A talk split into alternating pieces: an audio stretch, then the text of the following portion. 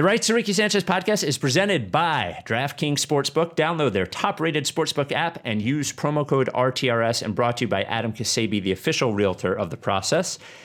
Selling you homes at the Delaware beaches. Get at them at processrealtor.com. And of course, our friends at Kinetic Skateboarding get 9.1% off your first order with promo code Dave Silver. On the show today, big win versus the Celtics with our MVP in waiting, Joel Embiid just fucking dominating once again. Nice win, even when the other team makes all their shots. It's amazing when that happens. As well, we've got a mailbag full of Dakota Mathias theories, Ben Simmons and Draymond Green comparisons, and a very important question who do we think is the smelliest player in the NBA? Before we, before we get going, you can see why I wanted to get to the mailbag, Mike. Uh, before we get going, a new Carl Landry Record Club podcast out this week. Mutlu and I talked to Daniel Hart, who is the voice behind the band Dark Rooms, but also has done tons of movie scores, including for the movie A Ghost Story, Old Man and the Gun, um, and the podcast S Town. If you ever listen to S Town, Daniel Hart did all the music. Super brilliant guy. So search your favorite podcast app for Carl Landry Record Club. And remember, if you're watching this on YouTube, you should be subscribed. Smash that subscribe button. Don't just watch it, smash it. Let's get to 4,000 uh, YouTube subscriptions and make our video producer, CJ, very proud of us. Subscribe. Without any further ado, Amos and the Chef.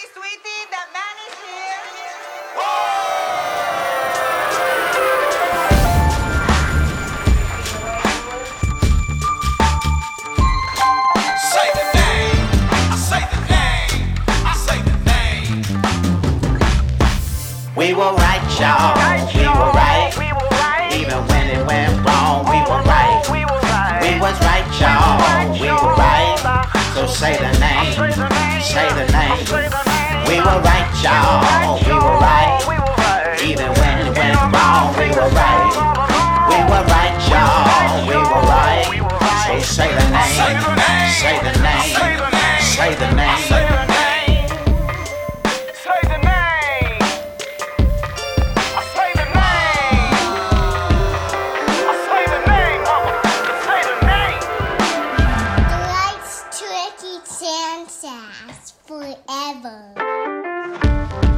Welcome to the Rights to Ricky Sanchez podcast. I'm Spike Eskin, along with a guy who only runs like Danny Green when he's eating something very spicy. That is Mike Levin.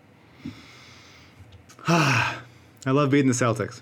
It's nice. I love beating the Celtics. It's nice. The uh, president is a Sixers fan. The Sixers are the number one seed in the East, and we beat the Celtics. It's just generally, I mean, the vibes are infecting the world. Mm. Um, the Sixers vibes are running rampant, uncontrolled. Uh, it was a good game, even though even without Tatum, it's still great to beat the Celtics. Even Mm-hmm. when they, as you said, hit every single one of their shots yeah. um, Marcus Smart throwing up whatever the hell he wants, and it goes in. Um, very thankful for um, Kemba Walker minute restriction tonight. Watching him in the first half, I was glad that he was. They kept him to, to 20 minutes because I somehow I think 28 minutes of him or eight more minutes than whatever he played might Yeah. might have killed us. But I don't think the Sixers. I mean, they, they gave up a, a bunch of a bunch of points uh, until they hunkered down in the fourth. But I don't, I don't think they played, aside from a couple possessions, bad defense. Uh, I think Boston just hit tough shots. They hit, they hit a bunch of jumpers, especially in the early in the first half. Marcus Smart throwing stuff up, um, but then uh, a bunch of really nice defensive plays late, uh, holding Boston to 17 points in the fourth quarter. Whether it was the Embiid, uh, it was a, a pick and roll for Jalen. He turns the corner on Tobias, and then Embiid steps up and has to both cover Jalen's drive and Theis on the lob behind him. And he like jumps with Jalen, doesn't foul, and then Jalen tries to like throw a little bounce pass underneath, and Embiid like gets as low as possibly can and tips that away, and it goes the other way. It's just like he's so impressive, and obviously at 42 and 10 tonight, shot 12 of 19 from the field, 17 of 21 from the line. He's he's the MVP right now. Um, somehow because of would- what he does on both ends, and it's just it's it is. There's not enough. We can't say enough about how good he is defensively. You just you really just can't. yeah, he somehow was a quiet 42 and 10. It really was. Yeah. It really was. It like I, I think there was a point that Sixers Adam tweeted in the third quarter about how many points he had, and maybe it was 33 or something at that point, and I was surprised at so many it was, so many that it was. His his defense. I've had a couple of people mention to me, and I think we'd all agree that athletically, explosively, he, he is not as springy as he was in the first season that he was. And I've had people mention to me that he doesn't look as impressive defensively. And I think it's because his he's not blocking shots in the same way and he's not sort of leaping at it in the same way, but his understanding of what the other team is going to do and where he needs to, to put himself to present, prevent them from doing it. Sometimes to just not make them try at all is fantastic. Like he is a he's the best defensive player in the league. I I think you know I Gobert is good, but I. Embiid can do more, I think, defensively, and from his difference in athleticism and and how he can cover the the play that you just mentioned. He's just I, he's sort of like a brilliant defensive player now. In in addition to just being physically imposing uh, and being good at the basics of defense, I think he's he's come a long way defensively. Actually, Yeah, I mean, I think I don't know that the center position defensively is just so much more important than all the other positions. So I would say he's the certainly the most impactful defensive player in the league is how I would look at it. Um, I think you could make you could make the case for a bunch of other more wing type defenders that can switch all over the place. But Yeah. yeah, when he's when he's this good, it's it's. I mean, they're with with Joel Embiid and no other changes the rest of the year. Now that you know, it'll be nice to have Seth back. Without Seth in this team, they're they're a little less a, a little less shooting, a little less dynamic, um, because of he's really the him and Shake are the only two guys that you really trust. A little bit Tobias to like create, and I guess Embiid. Maybe there's too many guys that, that, that you trust to create, but like the idea of he he can attack closeouts and distribute a little bit, and he shoots 80% on wide open threes, which is really nice. And so, just it, they're with with Embiid and the shooting around him, uh, they're a, they're a they're a contender. Like they they can do it, and it's it's really nice to be Boston. I mean, like the they haven't had many good wins this year as far as like the, the, it's been a light schedule. well, this is their first. I think this is their first win against a team that has a winning record and a positive point differential. I think. It, it feels it feels right. I- It's been I- a weird season, and there's going to be you know, there's teams that are currently struggling now that are going to be good, and vice versa and stuff. But Yeah. uh, this was a good win. This was a, this was a necessary win, and, and for it to happen on, on a time when Boston is hitting their shots, it feels especially good. Um, I it just feels so nice. Like Embiid Embiid got better. Like we need to talk about that. And I don't think that you know when it's a national game, I don't think that they necessarily they're not seeing every single game of his, and so. It, it is very, very evident if you've watched every game this season that Joel Embiid has improved as a basketball player significantly over last Yeah. season Yeah. both both his conditioning, uh, his willingness to pass from the post, which, as he said, is is also attributed to the personnel out there. He's happy Yep. to pass. Now he is, uh, you know, Boston especially is the team that like is so willing to double him, kind of recklessly. Because they think that he won't be able to pass out of it, and now he is. Like he is able to pass out of it. He, and this time he's anticipating the double. He's like begging the double to come, um, and it becomes a okay. There that is uh, kick out, swing, swing, shake, corner three, and then there's the one the one play later on in the game that was, here comes a double. Let me let me step it out, turn and face, cross court pass to Danny Green. Ben screens for him, open three in the corner. It's it's just like he is, he's just really good, and especially when he's hitting threes. Uh, he they only gave him one tonight. I think one is, his foot was on the line for another. His three Yep. looks really really very solid. Um, they they keep going to him late in the game, in a. Uh, in know, like here's you have the ball in the middle of the court like at the nail be the point guard operate do whatever you want. Um, and they and that caused that forced boston to like go to zone which is which was cool uh, to force them to be like hey we can't we just straight up can't cover him um, and boston just doesn't have anybody to cover him and like tristan thompson i, I don't think stands a chance. I, I like daniel theis a lot. He had a nice game. He does nice things but he he's just not he's not big enough. He's just can't, Yeah, he's he too small. handle it. Um, and it's just it's really it's very cool he's great he Well, should he's- be the mvp he's he's probably he's the difference between him this year and previous to this year is probably about 15%, but it's the most important 15%. You know, it's the, um, and, and you can just, there's, we mentioned it before, but on offense, there's certainly a calm to his game and a decisiveness to his game Yeah. that he knows exactly what he wants to do when he gets the ball. And, you know, he's, his shot, his three looks great, but he's always been his shots always look nice. I just think he doesn't think about it as much. He just knows when he gets the ball at the three point line, he knows whether he's going to shoot it or not. And in previous years, it looked like he thought about it sometimes, and he just doesn't think about it. He either knows whether he's going to shoot it or not, and I think it's made a, a big difference. You know? Yeah, he still Yeah. he'll still hit you with that pump fake a little bit. That takes a month and a half, and guys will bite on it and stuff. But yeah, I mean he's right now. I mean, forty-two and ten in thirty-three minutes, plus fifteen point differential. He, you know, it doesn't. You know, Dwight Dwight's been nice behind him. You know, obviously attacking the offensive rebound. Dwight had six offensive rebounds tonight. Like D- Dwight does some things to sort of very at this point in his career a typical backup center, but they're just not. It doesn't matter who's behind Embiid. He is he is so good that when he's not on the court, they are going to struggle. Like they're going they're going to struggle. Anything less than the bottom falling out is a success. Uh, so they just got to like hang on, and if they play even, uh, which they did at some points tonight and then didn't at some points tonight, uh, without him on the court, it's just. I mean, it's. I remember it's it's worth remembering that there were times when we didn't know that he would ever play, uh, and he missed the first two seasons of his career, and then he came out and he was great, and he got hurt again, and then he was good, and then there was like last year was tough. Like there's there's been struggles with this guy, and and you know he's obviously gone through a ton of stuff personally and a million things, and it's just really nice to see him, seemingly very happy, playing, taking care of his body, playing really well, and leading the Sixers to the best record in the East, and it's just it's it's it's great. What a what a really nice thing. Let's appreciate the nice thing. And I I I I, th- I think it does. I think not having a crowd is helping him. I just I think it keeps him sort of focused on what he's doing. I it almost I I know he he thrived off of it before, but I think he depended on it too much. And I think this not playing with fans is is actually good for him this year. I, I really do. I think it's it's helpful for him.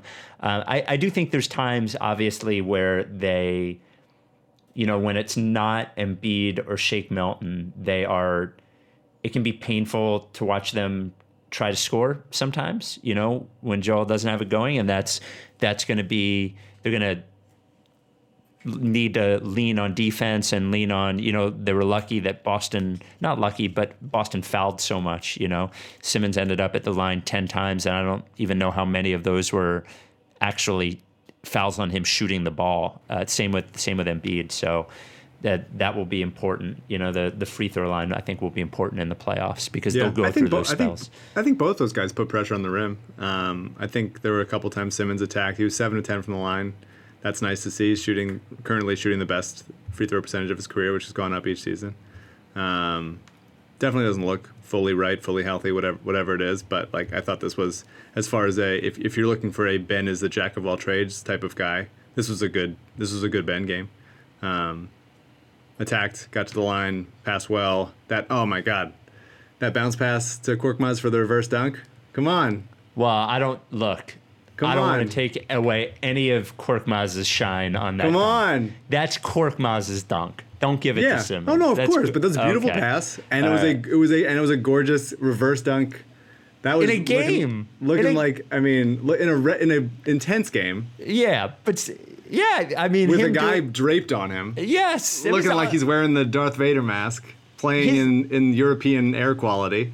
True or false? The two most, the the two most cocksure, self-confident players on the Sixers are Shake Milton and Furkan Korkmaz.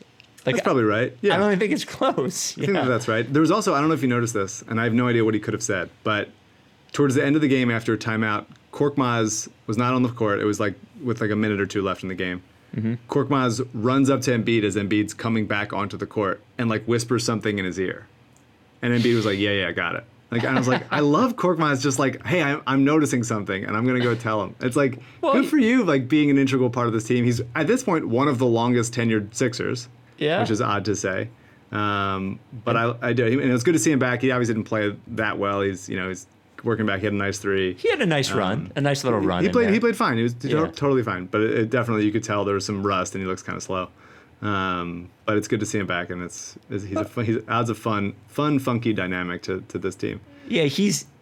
I mean, he's whispering to Embiid because he's got those Euro basketball smarts. All those dudes right. know the game better than than other. And he's on. He's one of two Sixers to have ever requested a trade in their career, and it's Dwight Howard and Furkan Korkmaz. So, Pretty good. Yeah. Um, yeah, I mean, uh, other other Ben stuff. I mean, I think that there was there was the Ramona Shelburne, uh, a couple of news pieces. The Ramona Shelburne report on Pablo Torre's uh, podcast, um, ESPN Daily, that Embiid was like happy that Simmons didn't get traded. Obviously, who knows, spin whatever. But you know, Yeah. Ramona noting uh, Ben and Joel having chemistry, and I think that shows up on the court. I, I think that they are like they are they have a better feel for each other than they than they had in previous years. Um, they keep running that snug little pick and roll on the on the low block. Um, ben had that little inlet to to Joel with the with the smaller guy on him when they got the switch. Like there's a bunch of a bunch of nice things. There is the and then there and then there's Doc talking about uh, getting Ben the ball in post ups more, which I don't know that I agree with. Uh, I don't think it's a, a great it's, a it's great, wrong. a great wait, bet. wait, wait, hold on. I don't want to let him off the hook. Not only did he say he wanted Ben in post ups, he said he wanted Ben in post ups while Joel was also in the post. Yeah, that's an odd. That's not a choice. That, that's an odd choice. it's, It's, I like crazy. the symmetry as far as like if you're sort of trying to set up a gallery wall in your apartment, and you're like, we like having these things here, and it's just visually stimulating. I get that. I don't know that it's great for basketball. Um, so I will see how that goes. Something to monitor. But uh, I did think, yeah, I don't know what's going on with Simmons. Too many, he's, he's had multiple offensive fouls in like many games in a row. It feels like. He doesn't look right, man. He doesn't He look doesn't right. I think right. I think Doc is like telling him to be aggressive, and he's taking that to heart. And I think he is going to the rim and stuff. It's a lot of times still going to the rim, not with the intention of scoring. Um, so another another kind of just weird offensive game from him. But I I mean, huge play, a bunch of huge plays defensively. Um, I I still think that you know. We, we, we don't have to do it every every podcast. Nah, I- I don't- I do think like he's over. just he's just like helpful when when Embiid's there and guys are and shooters are around and Simmons gets to be like jack of all trades, just like passing the ball and running out in transition and finding guys and and d'ing up and just pushing the pace and stuff. I think it's just it is a as a like full holistic team, things feel right. And sometimes it looks weird, but I think I think I don't think yeah. I think I think what the Simmons thing comes down to is if you if you plop down on Earth and saw it and somebody told you what he did and what he could do, you would be like, "Oh, that's a good guy to have on the team." I think I think the the thing that that changes it sometimes is the context of Yeah. everything else is oh he was this guy you expected this and and all that and that's what makes it very difficult to have any sort of like normal reasonable discussion about him because all of that stuff it matters you know and it also doesn't matter sometimes but Mm-hmm. Right. you know so so that's the you, and you have it- to, and the factors of like okay they kept they kept Ben over Jimmy basically like if you Right. think about that. There's just been there's been a lot of things in there and, and it's is he like a is he a primary initiator? No. Is he ever going to be? Probably not. But like I think he's helpful to winning and I think that the the team is better when he's there. I thought that when he sat he had foul trouble. Tobias Tobias played well and then kind of disappeared for a few quarters and then uh, he took over a little bit when Yeah. when when Ben was out with foul trouble, and th- I thought that was nice. Um, it was generally, yeah, it was like in a game where, you know, sometimes the Embiid games when when Embiid scores like 40 plus or whatever, it looks like, please give him the ball. No one else can do anything. And this didn't feel like one of those games to me. Like I thought enough, enough guys played well and moved the ball and like shot confidently and didn't look like helpless, even though they only shot nine of 27 from three. Um, I thought it was generally like a good, just a, a good team win. Uh, Shake is, I'll just keep the best player in the league. Uh, all of his shots are layups. Um, unless they're threes no, I mean like a three. Oh, they all go like, in. It's just it's Right. automatic. Like he's Yeah. not missing. Um, it's beautiful. One, one of my favorite plays of the game was the uh, Matisse poking it out from Payton Pritchard. Uh, a little Pac-12 rivalry, rivalry there, Pacific Northwest, and then kicks it out to Shake uh, in transition, and Shake does a little Euro step into a finger roll, just like it's fun. It's fun when the young guys are playing well, and when they're running. It just they're good. They're good. They're they're a contending basketball team, and uh, with with with moves to spare. So I, I feel I feel very optimistic on on today of all days. So, Mike, the good news was the game tonight. The bad news. Do you want to guess what the bad news was? Uh, you lost eight hundred more dollars. I lost 15 more dollars on my Ben Simmons bet. It's so attractive at plus 800 on DraftKings. So plus 800, my $15 bet wins me 135 bucks. And I just, when I make the bet, it's usually, you know, five, six hours before the game. I'm always feeling it. And then, you know, I don't get it. So in the hole there, I thank DraftKings for for giving me that excitement every time. I do love the roller coaster of wondering whether it's going to happen. I watch to see if he's going to run to the corner. If he runs the, there was actually a point in the last two minutes of the game where I'm like, it's a Big Ben three that's going to seal it, and that's going to be the first time I win the bet. But alas, I I love that you've never won the bet. I now am rooting against him to shoot. well, I do, I do think I, I say, should I not announce when I'm making the bet because if there's a chance that he may find out, he could do it to spite me. That is uh, making it about yourself. I think is a Yeah, is a good call. for sure. Uh, look, all different sorts of bets on DraftKings Sportsbook. That's why it's the only sportsbook that we online sportsbook that we use. Uh, you do it at home. You bet in game. You bet before the game. You bet futures. All that kind of stuff, and it's easy. Uh, it's the best sportsbook app. That's why it's the top-rated sportsbook app. UFC, big UFC fight this weekend. The biggest UFC fighter of all time, and DraftKings Sportsbook is the official betting partner of the UFC. You can turn $1 into $257. That's right. You bet a dollar on McGregor to win by knockout in the first round, and if he wins, you win $257. So it's 257 to 1 odds on a $1 bet for McGregor to get a first round knockout. There's McGregor coming back at UFC. There is uh, championship football this weekend. Who do you have? Do you have Kansas City or Buffalo? And then do you have Tampa or um, uh, uh, or Green Bay? Who do you got? All of them. Me personally, Is I'm that about, a bet? I'm about I'm about unity, and I don't want to pick any any winners. Oh. we're all, we're all winners. Even in sports. Even in sports. All of okay. it. There's too much. There's too much divisiveness in, in wins and losses. Okay, I, that's that's fair. Ti- make it like soccer.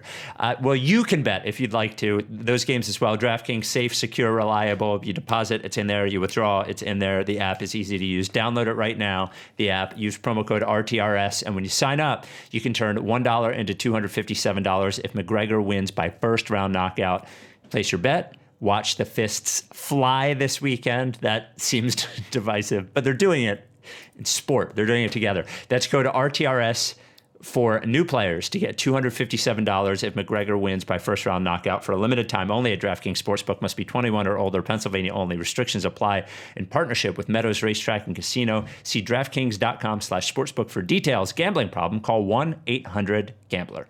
The I I mentioned during the game, Shake Milton seems like I- might be with you in him not starting, even though I I really think he's been the second best player on the team so far this year. Only because watching and, and obviously he and Maxey are at different stages of development they have different skill sets. But but watching Maxey on this in the starting lineup really struggle to find his place because he can't it's not his job to just go. And when Milton comes in in that second unit, it's kind of his job just to go, and it almost gets him warmed up for the the fourth quarter of the game. And I I, I definitely saw that today. I was like, "Where's Maxey?" Almost, e- even though he started the game. So I think Milton is like that, and I do enjoy the fact that Milton does seem to believe that the best matchup on the floor at all times is, is Milton and whoever is guarding Milton. Like like he he wants the ball and like when he passes it away, he's asking for it back. He's he's very six manny right now in a really Yeah. good way. So He really, when he comes in, he is. I'm getting four straight shot attempts. like Yes. I am doing it. I'm looking. It's just looking at. Okay, so 2018 draft. Shake Shake goes 54. In a Mm-hmm. redraft, where does Shake go? Well, I would have to Probably- look at 20. I'm looking at it right now. So but let's say behind Luka and Trey and Jaren, um, and probably Shea Gildas Alexander, Yeah, and probably probably Mikal Bridges. But I think Well- that that could change. probably Collin Sexton at this point. Yeah, probably Collin Sexton. Right? Maybe Re- remember probably- he was picked 54th. We can Yeah. be fair about this. He he probably, probably gets Ayton. taken. So let's say eight, Ayton, Doncic, Jaren, Trey, Sexton, Bridges, Porter Shai. Ju- Porter Jr. I would not. I I would know. not, and it's not even close. But- And to me, it's not even close. Spike, to me, it's not even close. On on this podcast, on other podcasts, they can say Michael Porter Jr. On this Sure. podcast, it's not even close. Jake Okay. Milton. Uh, I mean, you could argue Kevin Huerter. Yeah, I like Kevin Josh Okogie, but probably not yet. Uh, he's you pick you pick Shake over Shamet. Um, let's see, Jalen Brunson I like, but you pick Shake over him. Devonte Graham played nice last year, but not not as playing as well this year, so that's could be a toss up. You pick him um, over DiVincenzo, but DiVincenzo looks yeah. good every time I see him now. There's, it's a good draft. I, I mean, I Yeah. love this draft class. This was a fun De'Anthony Melton. I love, but like Shake's a lottery pick in this in this draft class for sure. In like in probably around like 10, 11 right now. Did you mention and- Devontae Graham? You mentioned Devontae Yeah, Graham. and room and room to grow, and Yeah. room to grow. I think uh, I think we'll see where, where guys where guys end up, but it's uh, what a nice. He's the best, best player in the league. Can we? Uh, do you have anything? Can we move to mailbag, or do you want to? No, I just like being the Celtics. We're ten and five. In, in, a, in a weird ass season, things will change, but positivity. I'm vi- I'm vibes. I'm only vibes now. I like doing the show with you after wins. Truly, I, Especially Boston, man. Come yeah. I mean, boy, does it swing from one side to the other with you, buddy. But I, I'll take I'll take after a win, after a Boston win, Mike, over after a Boston loss, Mike, any, Any day, day. of the week. Yeah. Any day. Before we get to the mailbag, our Apple Podcast five star review of the week is brought to you by Kinetic Skateboarding. That's right. They so they have these awesome sweatpants that I, I have a pair of the camo ones with their 87 Kinetic logo thing, and they put out a version, a women's version of the sweatpants. I was like, oh, that's cool. Went on sale this weekend. For some reason, when Kinetic does the women on sale, it's on sale at noon. But when it's the men on sale, it's midnight just to fucking screw me. I'm convinced of it. But Kinetic, I'm telling you, skateboards, snowboards, if that's your thing, that's your place. But all the other stuff, all the clothes, all the shoes, uh, the winter gear, the uh, the beanies, all that stuff, kineticskateboarding.com. Use promo code uh, Dave Silver for 9.1% off your first order. Okay. Those, those women's sweatpants are cool. they are. They are. Um, I wear the men's ones all the time. Like perfect thickness, perfect softness. I, I wear them every weekend. Uh, the we're up to 2,837. Oh, and one other kinetic note. We have 100 official Rockets podcast t shirts that we never got to do anything with because as soon as I ordered them, the Rockets lost in the playoffs. I'm going to give them to Kinetic. We're going to sell them for like seven bucks, all for charity. There's like a hundred of them. So keep on the lookout for that. They're cool looking shirts. Um, we're at I bet, I 2000. bet, I bet, I was gonna say I bet Daryl would wear one, but at this point, after they they petty snubbed him of James Harden, maybe he wouldn't. So I sent him one in the bubble because I, I showed him what we did and I sent him one. But by the time it got there, he was gone. and that's what happened. It was very quick, but he was gone very quickly from the bubble. So uh, we're at 2,837 Apple Podcast uh, five star ratings, but we get to 3,000. I read all of the reviews. This review comes from the Jahlil Okafor of podcasts. Um, the subject line is I'll never listen to the 3,000 review podcast. He says, he uh, or she says, sometimes I feel like I'm the only one who remembers that Spike had a Powerman 5000 drop for Dewayne Dedmon. Now, if you'll remember early when I used to do the show from the radio station, I could play audio. And there's a Powerman 5000 song called Turn Me On, Mr. Deadman. And I think every time we talked about Dewayne Dedmon, I would play a clip of that song. I don't even remember it. This guy does. So the mailbag is rights to Ricky Sanchez at gmail.com. Rights to Ricky Sanchez at gmail.com. Send us a basketball question and a non basketball question. This one comes from Eli. There's been a lot of talk about Ben this season and how he needs to be more aggressive in terms of scoring and a lot of annoyance at his not even looking at the rim sometimes. At the same time, I think people, I think Spike included, have been begging for him to rethink his identity as a player to be more like Draymond Green than LeBron James. I never really said that, but I think we would all agree that that's um, something. Doesn't this kind of set him up for failure? If he tries to play like LeBron, he'll inevitably fail. If he plays like Draymond, people will complain that he's too passive and needs to score more. The Sixers have enough perimeter juice this year, at least to get by with him in the Draymond role for the regular season. If Simmons shifted even more towards Draymond's style of play, would you be happy? We'd still be a high level scorer short, short, but we'd be able to maximize creation while he's on the floor. Apologies if I'm straw manning. Um, do you I like I I mentioned I shot him back an email. The Draymond comparison is a weird one. I think it's similar in that they're both do everything defense better than offense first players. The big difference with Draymond is that he plays at their peak was playing with one of the three best guards of all time and the two best shooting guards of all time. And Draymond is also able to play center. And Draymond was sort of like the emotional, dirty work leader of the team. Um, those are a lot of things that are different about this situation than that situation. Though I do think if Ben was like, fuck it, I'm going to be a dirty work, do everything guy, I think he could be really good at that. I just don't know if that's what he wants. What's yeah, your it's, opinion? it's hard to compare Draymond, a very unique player, Mm-hmm. with Simmons, a very unique player. Um, I see how you get there a little bit, but um, yeah, I mean, I think the Warriors are such a those Warriors were such an interesting team because it was just like, you know, a couple fulcrums. You know, without Durant, it was like here are guys that kind of stand there and screen and then rescreen and then run around, and there's just like defenses are just flying at these two shooters that are the two two of the best shooters of all time. And even Harrison Barnes on that team like played such a perfect role on that team, Mm-hmm. you know? Yeah. Yeah, and just like being left wide open and, and able to hit corner threes. Uh, yeah, I mean it's uh, so it's a little bit tough there. Ben, I think, does those kinds of things. I think he he like Draymond is more like atti- like brings attitude to it and stuff, and brings like a like a grunt work to it. Ben is simultaneously like physical and um, you know, commanding while also being a little finesse around the rim and stuff. Um, and so it's it's a it's a mix there. I, I think I think Ben is he does the things he does, and I think sometimes you'll you'll get get the ball in his hands and let him attack downhill and let him do drive and kick stuff, and sometimes he's screening for people, and sometimes he's operating from the post. Those are all kinds of things that Draymond does, especially when he was at his athletic peak.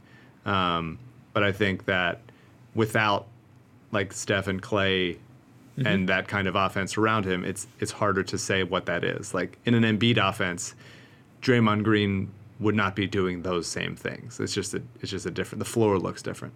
And and he would he would not have been seen as as good a player on on those teams, you know, because he wouldn't have the opportunity to do those things. So Yeah. I, I think it comes down to a few different things. I think ultimately, the, and it's the thing that we don't know, is what what Ben Simmons wants. You know, like what what kind of player does he want to be?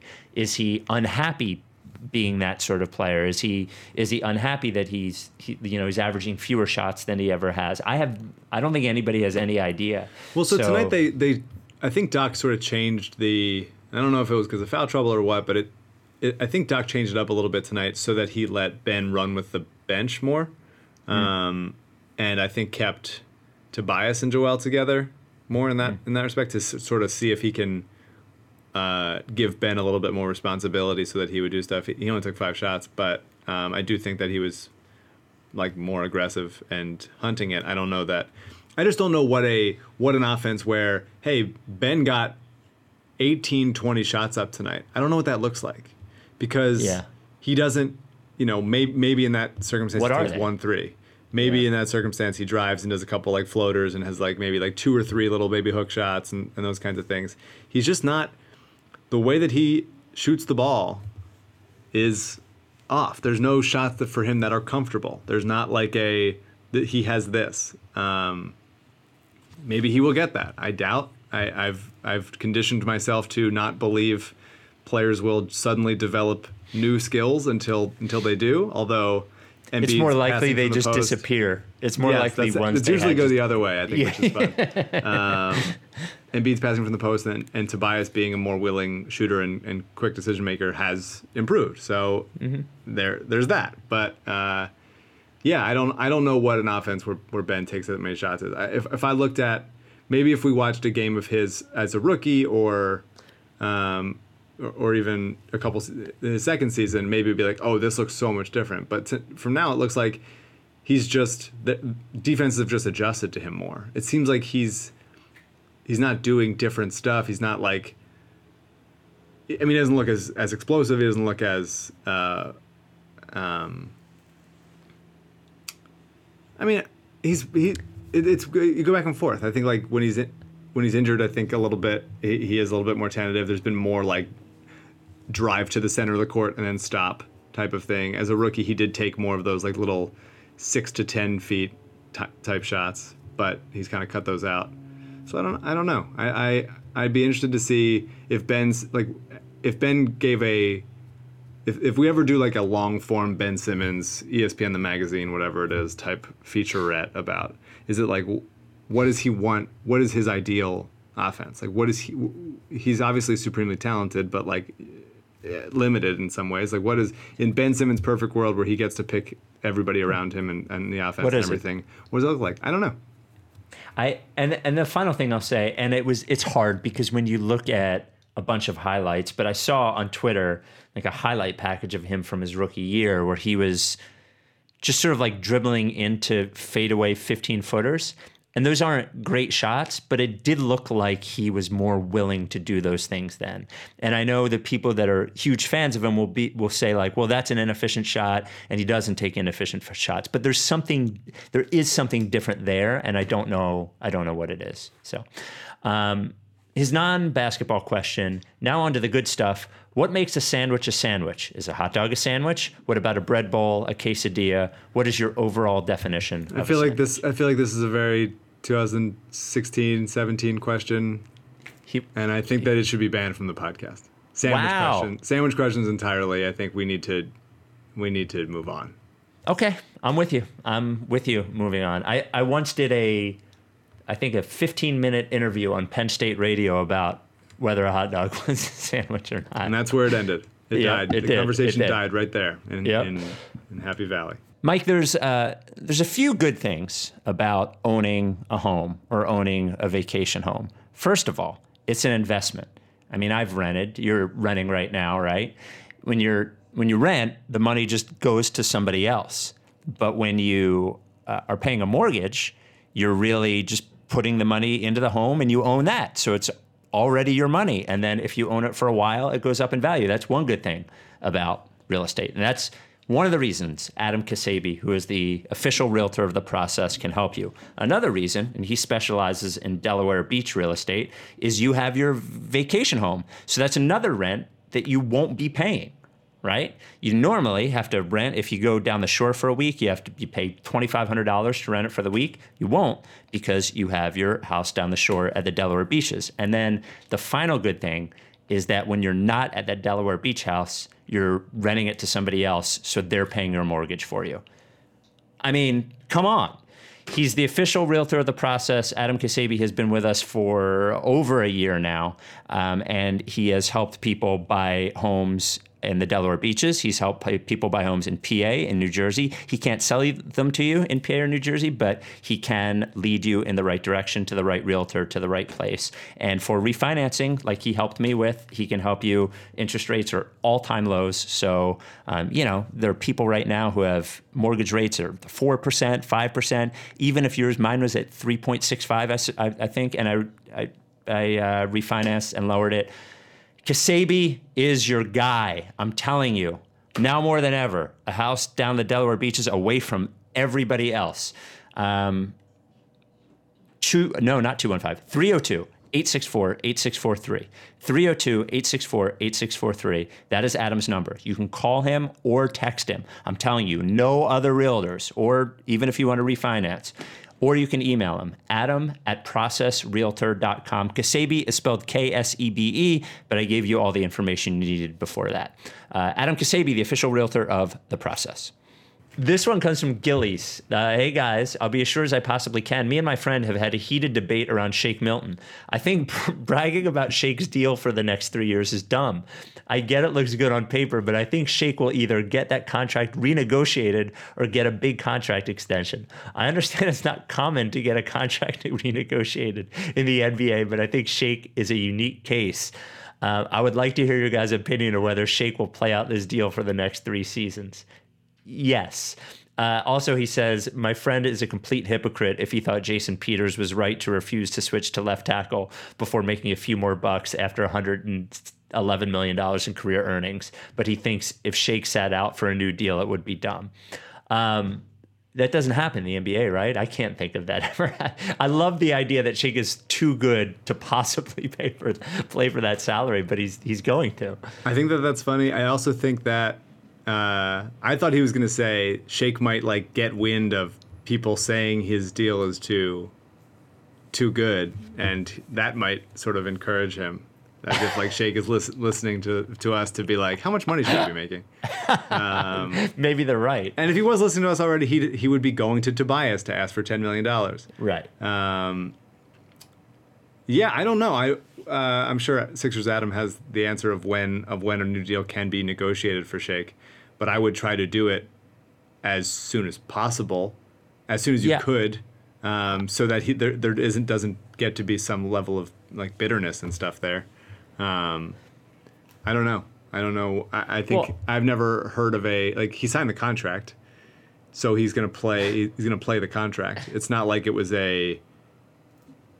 They didn't. it- This was didn't not the contract that they that they drafted. It wasn't like oh you got me on a hinky special. Even they drafted him. They signed him to a two way and then immediately gave him a four year deal, and now and then the first thing that happened after that four year deal was he went to summer league and sucked and missed like he shot I forget what it was I was I was that was me being, a, me being a journalist uh, for a couple days every what used to be a couple days every year um, but like he didn't even address the media afterwards because he was so upset at himself with how he played. And I remember us talking and I'm it was like is that four year deal like really good? And it's like yes. And it's right and so Shake I think has I think he knows like well now I if I had waited or if I'd signed like a two year deal then I'd be able to cash in instead of the the bigger one. But I think at that point he was just happy to be getting paid long term money to be in the NBA to be clear, his contract goes this season and then two more seasons. Yeah. So 21 22 and then 22 23. so I I'm would not, say like whatever like is it's not going to be renegotiated this season not a chance but like No, but I- midway through next season or something can you already Yes. do that So if it's if it's like I'm not a super CBA nerd guy. I, I think that no offense to I don't mean nerd in a bad way. I just mean I don't super study it. But if it if it's like the Covington one, I believe what they can do is next season they can give him an extension past the final season and put more money into the last season of the deal. Like so they can spread they could give him like a 3-year extension but spread the money out over 4 years. I think that's what they could do. Now, I don't know if that's only if the last year is not guaranteed or, or whatever, but I Yeah. think that's what it is. I would very quickly, if if Shake's willing, I would very quickly next year be like, hey, we'll tack on like three years and fifty million to this and get and spread that out. Like Yeah, that if- sounds great. That sounds if- excellent because I, he's gonna keep getting better. And I think just that- got three years and fifty million. So Exactly. yes, yeah, Exactly. yeah. Uh, this comes from Joe. Starts with the non-basketball question: Is ice cream the greatest dessert? What do you think? Um, I think it depends. It's a lot of. It makes my stomach hurt, so I think that Yeah. that factors in. Mm-hmm. Um, although there's there's dairy free options that I like, a, Yeah. coup- a couple of them. Um, oh, and I would say I don't know how many you've tried. I would tell you that I because I don't do dairy anymore. The the oat one Yeah. is the best one. I I'm a big I'm a big oat milk guy. yeah. Um, I think I don't think you can blanket say ice cream because there's so many variations within that, and so I think like some ice cream could be categorized as that, and then others is like there's a very specific type of, you know, some sort of like cake with a little. I like a hot. I like a hot and a cold, and if you can do a hot and a cold, Mm. Yeah. like a like a fudge like a hot fudge, little brownie situation with like a cold dollop of ice cream on top. Oh, then come on. that's Yeah. unbeatable. or brownie, or how about the, the like the three quarter cooked giant hot cookie, chocolate chip cookie with the ice cream on top of Yeah, it? Come on, what are we talking? I I th- I actually think it is. I do. It's one of the things that I miss now that I'm vegan is the regular ice cream. There's I think Little Baby's ice cream in Philly closed. I don't know if it closed again. That was the best ice cream I've ever had. Um, I think ice cream is if we're just talking ice cream or cake or pie or you know just your standard desserts. I think of those, I would say that ice cream is the best. I'm a big pie person. I really love it. Oh, really? What's your favorite favorite flavor? You like a rhubarb? I like I like all sorts of berry. I also Mm-hmm. like a pumpkin. Love to sort of switch it up with a key lime. Um, there's a I'm a very not not apple. I like apple, but I think it's very clearly worse than many of the other like cherry, blueberry, pumpkin, those kinds of things. I like all kinds of pies except key lime and lemon meringue. I just I don't want pudding in my pie. I just give me throw up some fruit in there. You know. Um, his basketball question: Are you more concerned about the Nets or the Pacers? For me, it's the Pacers. Uh, Brogdon, Sabonis, and now Levert, hoping he comes back um, instead of Oladipo, that supposedly didn't want to be there. I believe the Nets will struggle with Harden, especially if Kyrie returns to the fold. Um, what I mean, I'm petrified of the Pacers in the playoffs, but I still would be more scared of the Nets. I think both teams are good. I mean, I think the Nets are figuring things out. They lost to Cleveland tonight. Um, Kyrie is back, so I think that they're going to work through stuff. I think they're they're obviously three supremely talented players. Um, I think they're probably. I'm, Kyrie's so, such an interesting case. He does so many good things off the court, and then just also insane things off the court, and then on the court Yeah. he's bad. I feel very conflicted about Kyrie. But Oh, don't Harden, be conflicted. Harden is Harden is incredible, and uh, and Durant's obviously incredible. Um, so I think that in a playoff scenario, the Nets I'm still more scared of. But Pacers are good, man. I've always liked Brogdon, except for the Rookie of the Year robbery. Uh, Sabonis Mm-hmm. rules. Miles Turner is hurt now, but was playing really well. They got Jeremy Lamb back in the fold. We'll see about Levert. Like it's it's just they have you know TJ who's good for one playoff game to win Mm-hmm. it single handedly. Uh, 17 holiday bro- holiday brothers in there. Like they're a good team. They're like a good team, and they're they're not they're they have there's enough like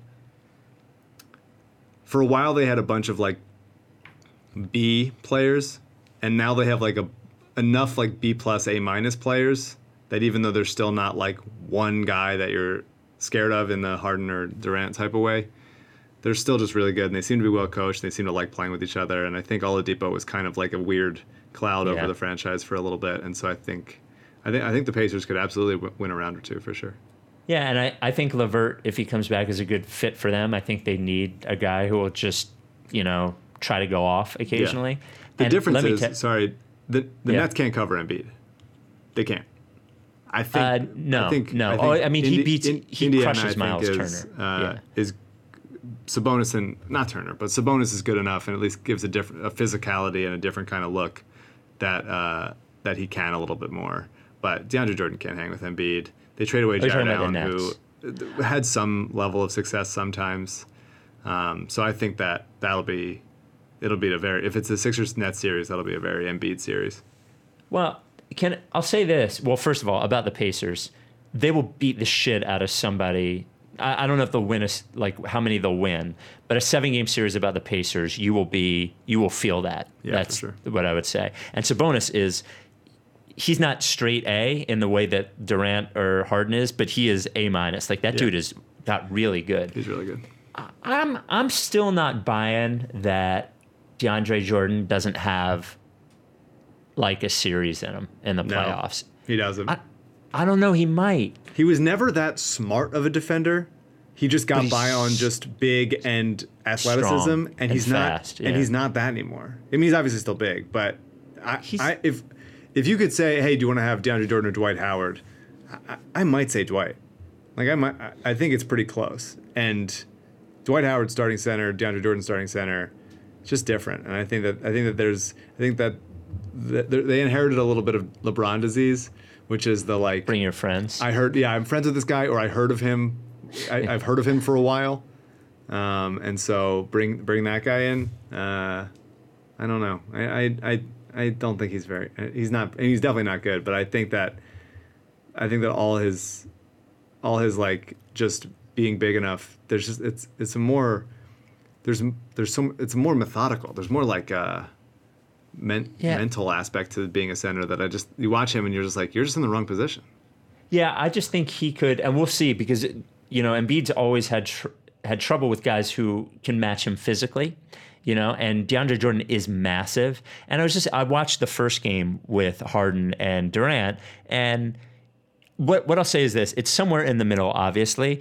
DeAndre Jordan is not decrepit and he can move, I think. And I just I wonder if when the playoff comes around, he can't be what he was, but he can be more he can be enough. That that would be my my question about him. You know, um, you know, I don't know. I don't know. I mean, the the you know the Warriors won with uh, Bogut at center, sort of toward the end of his career too. So and then the the Raptors won with Gasol. Now Gasol, like a much headier player, obviously than than DeAndre Jordan. So, um, Spike, do you find yourself trapped in confirmation bias when it comes to Ben Simmons? Although I agree with some of your thoughts on Simmons, I'm also aware that we tend to seek out information that confirms our developing or developed beliefs. I think absolutely. I mean, I think absolutely, and and it happens to me also about a ton of other things, like Michael Porter Jr., for example, and maybe Jayson Tatum and maybe Brandon Ingram, I think uh, those kinds of I- things. Can I say though, real quick, like I think if you read what I write in long form about Simmons, as opposed to like looking at a tweet, which a lot of times is, you know, during a game or for effect or or whatever, I think there's differences. I don't think he's bad. Like I, I've never said that I think he's bad. I my my position on Simmons has been like the team needs an a playmaker on the outside and he is their best path to getting it. And I don't I don't think he specifically complements their best player in a way that they need to and that's it. And and I'm frustrated with his lack of development over 4 years and like that's it. I don't I I don't know what people like what do you think I think of Simmons? I guess that's my question I think you get backed into a corner and your opinions get, and you, then you want to. It's, you go back and forth. I think between like feeling genuinely, like you just said, and then wanting to troll people. And I think that that when you get back into a corner and, and everyone like chooses sides, then it becomes Sure. a confirmation bias sort of thing. I do I- think I that be, between between Shake and a ninety percent shooting Seth Curry, they do have almost enough to to be enough. Uh, plus a plus a good looking Tobias. Under the in in a you know unique scenario where Joel Embiid is the best player on a championship team. You know, like in in a world where those guys had to be your best player perimeter creation. I don't think that that's there. But in a world where it's like, hey, Embiid is this guy, and so you just have to have enough guys that can create on their own. And between you can't count on Maxey in the playoffs, but I think between a little bit of Maxey, a, a ton of Shake, Seth looking really good, and Tobias looking like this with shooting around him, I, it's, I, I think it's close. I think I think it could be it could be close, and who knows? The Sixers got to play a lot a lot more tougher teams and get in a seven Yeah, game series we'll with see. any with any of these guys when, you know, they'll shut they'll shut down some some of Embiid's easiest stuff will get shut down. Some of you know Shake will get pushed around, or or Maxey will get become unplayable because they're just begging him to shoot and he's not there yet, or what you know they're cutting off Tobias's left, which he's like he likes to go to, like those kinds of things. Like, but I, I think it's I think there's I, I'm closing in on thinking that there's almost enough, and if it's a hot shooting series, then I think then I think it's possible. Yeah, I don't. I don't think there's enough. But uh, and the last thing I'll say about Simmons is, I I do think that the the opposite version of me, the the version that popped up that was like, you know what, shooting is actually like not really a thing, and he is actually better on offense.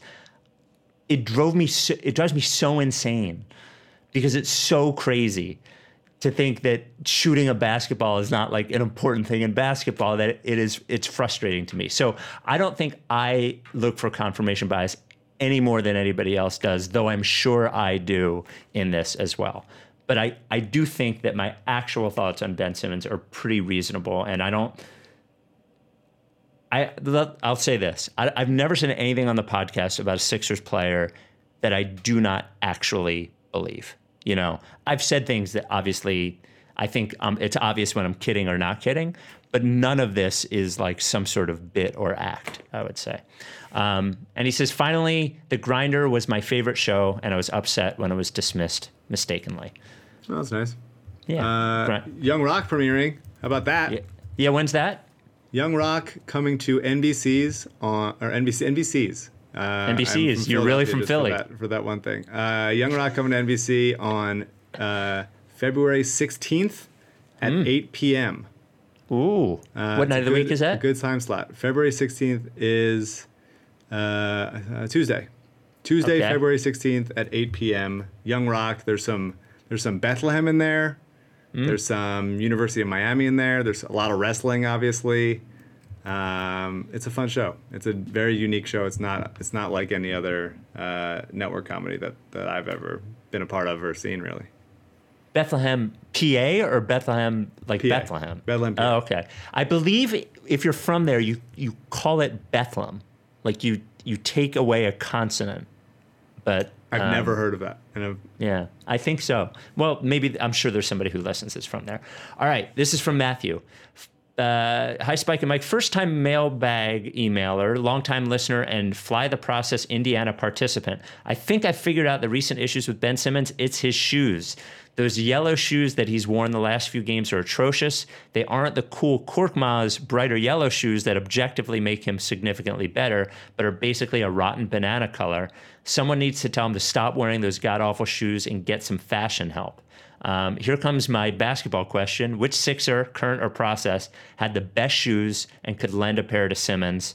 It's the least that we could do uh, to stop watching Rotten Banana Ben. I'm not a shoe guy. Who's the? I mean, Tony Wroten had was a shoe guy. Who, as a Sixer, had the best shoes?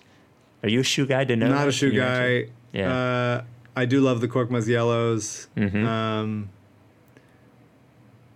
I don't. uh, Yeah. I don't I care.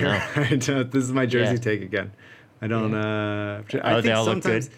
I think sometimes, like, some colors are like too loud that it just it just becomes distracting on the court. Mm-hmm. Um, but I mostly, yeah, I mostly don't care. Yeah, I don't I don't know. I almost when when sneakers come out and everyone on the internet's like, "Ooh, I can't wait to get those," or "Ooh, what are those?" I don't know the difference. Like, I don't know. I don't know why they like certain shoes and they don't like other shoes. Non basketball question. I have to know your worst roommate story. I recently moved back into college, and my roommates this semester are something special. They've purposely sparked the fire alarm at 2 a.m., left me, quote, presents when I'm away, uh, and if I have anything important to do and have to get somewhere. I don't know what that means.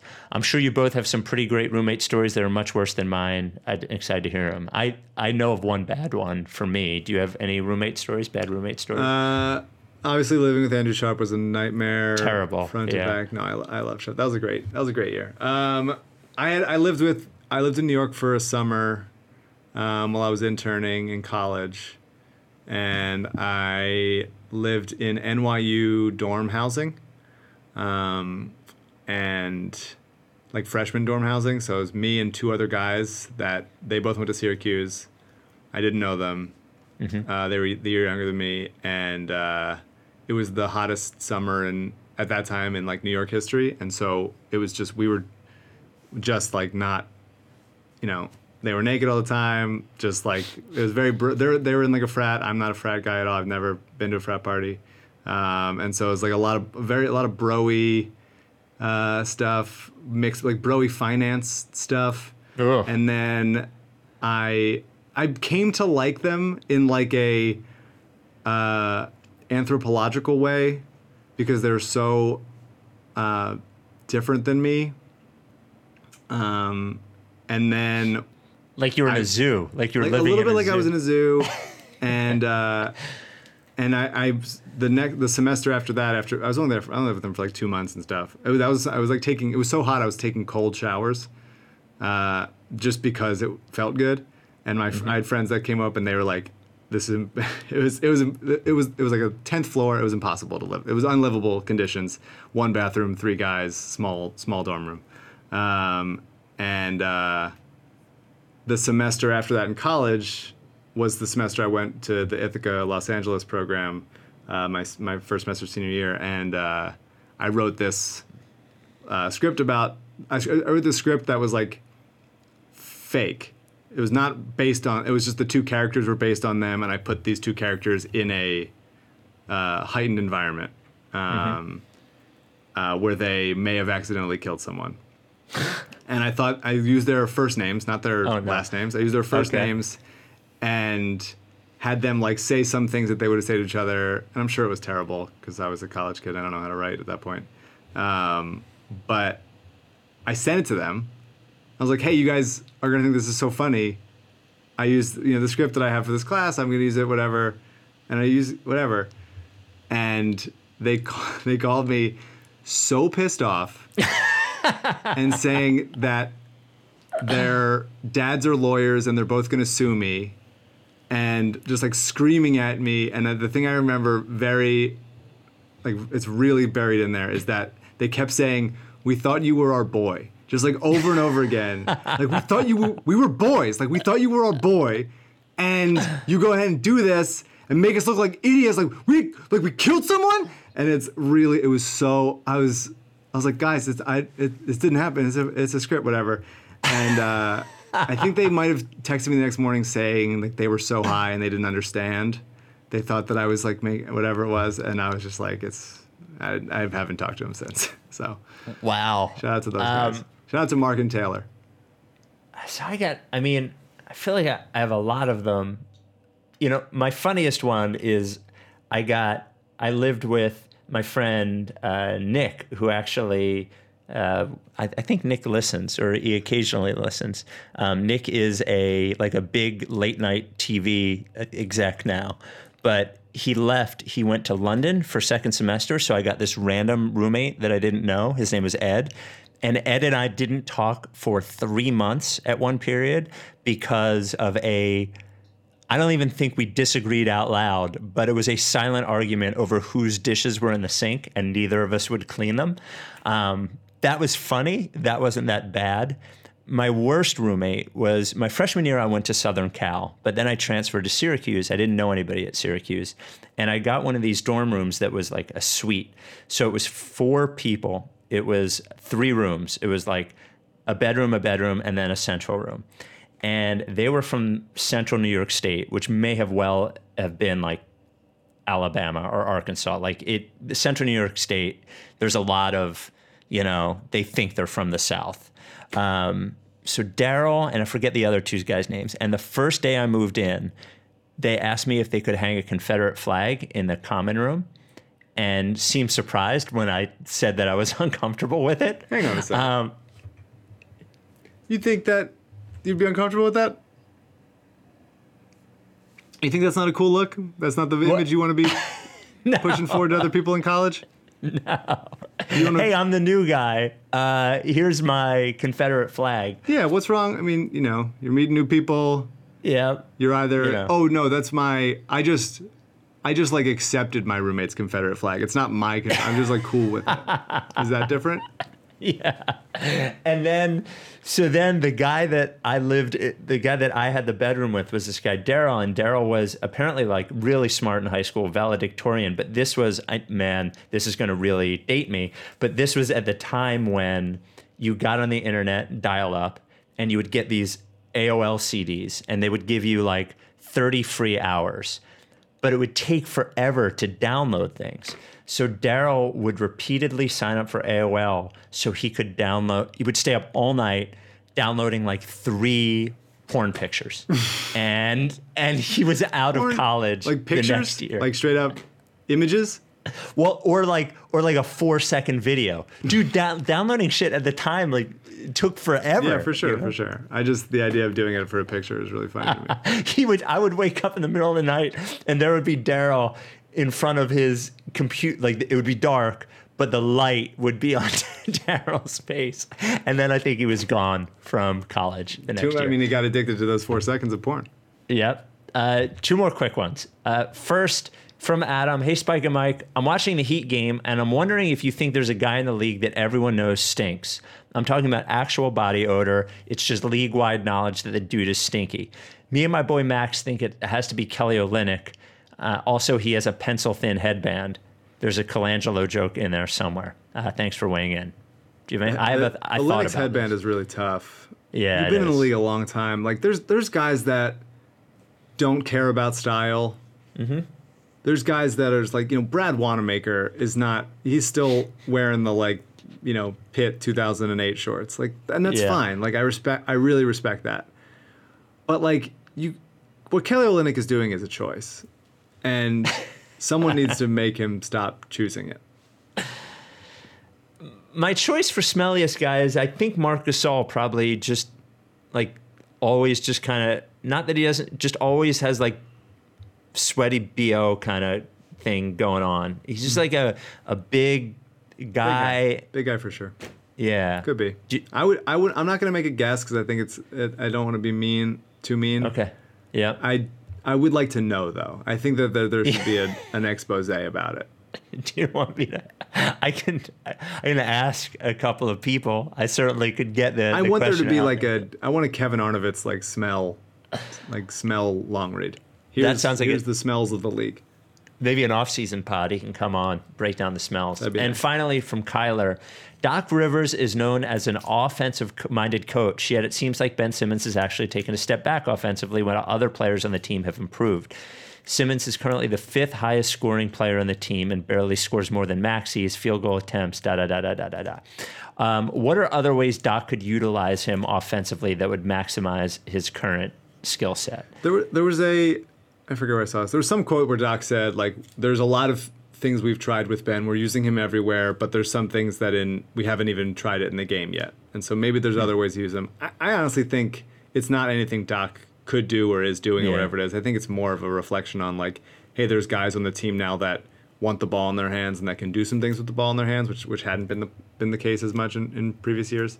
Yeah, and he was Um, the default guy. Ben was the you know the guy that would get the ball, and now Yeah. there's there's better options sometimes. And yeah. so for for me, it's like it's going to take Ben in the offseason like deciding to, you know, have moves that get him to the basket or have moves that get him not just through like speed and attacking a closeout or, or before the defense is set type of thing. It's going to be like I can do wh- wh- if it is a post move, like then fine, like then have have post moves, have face up moves, have the ability to like, you know, curl around a screen and attack downhill, whatever it is. But it's just it seems like there's too many. There are not like there are not aside from that little hook shot, which he did more as a rookie and, and only sometimes does now. He he took a shot, he took a little hook shot tonight with his right hand and it didn't go in, um, but he has decently soft touch on it. Um, there's not a move that he has that you can like claim is like that's that's consistent. Like even Tobias, it's like he has that he has those little spots on the court that he that he can pull up from. He has those like if he goes to his left, he he has a really nice like I'm gonna hit it like kiss it off this side of the uh, off the glass at this angle, and he feels really good. Like it just but Ben just doesn't have that on the offensive end, um, and he and he should get it. And I think that'll take an off season of him like really deciding like okay my I'm he's a good player. He made all he made all NBA. Uh, he's an all all league defensive player. He can drive and kick all he wants, but it teams have adjusted to him, and it would be nice if he goes like, okay, if I'm going to take the next step, then I'm going to need to develop like these kinds of like counters. And right now he doesn't have any. He just he does he drives into contact and either stops or gets called for offensive fouls, which he has done uh, the past couple of games.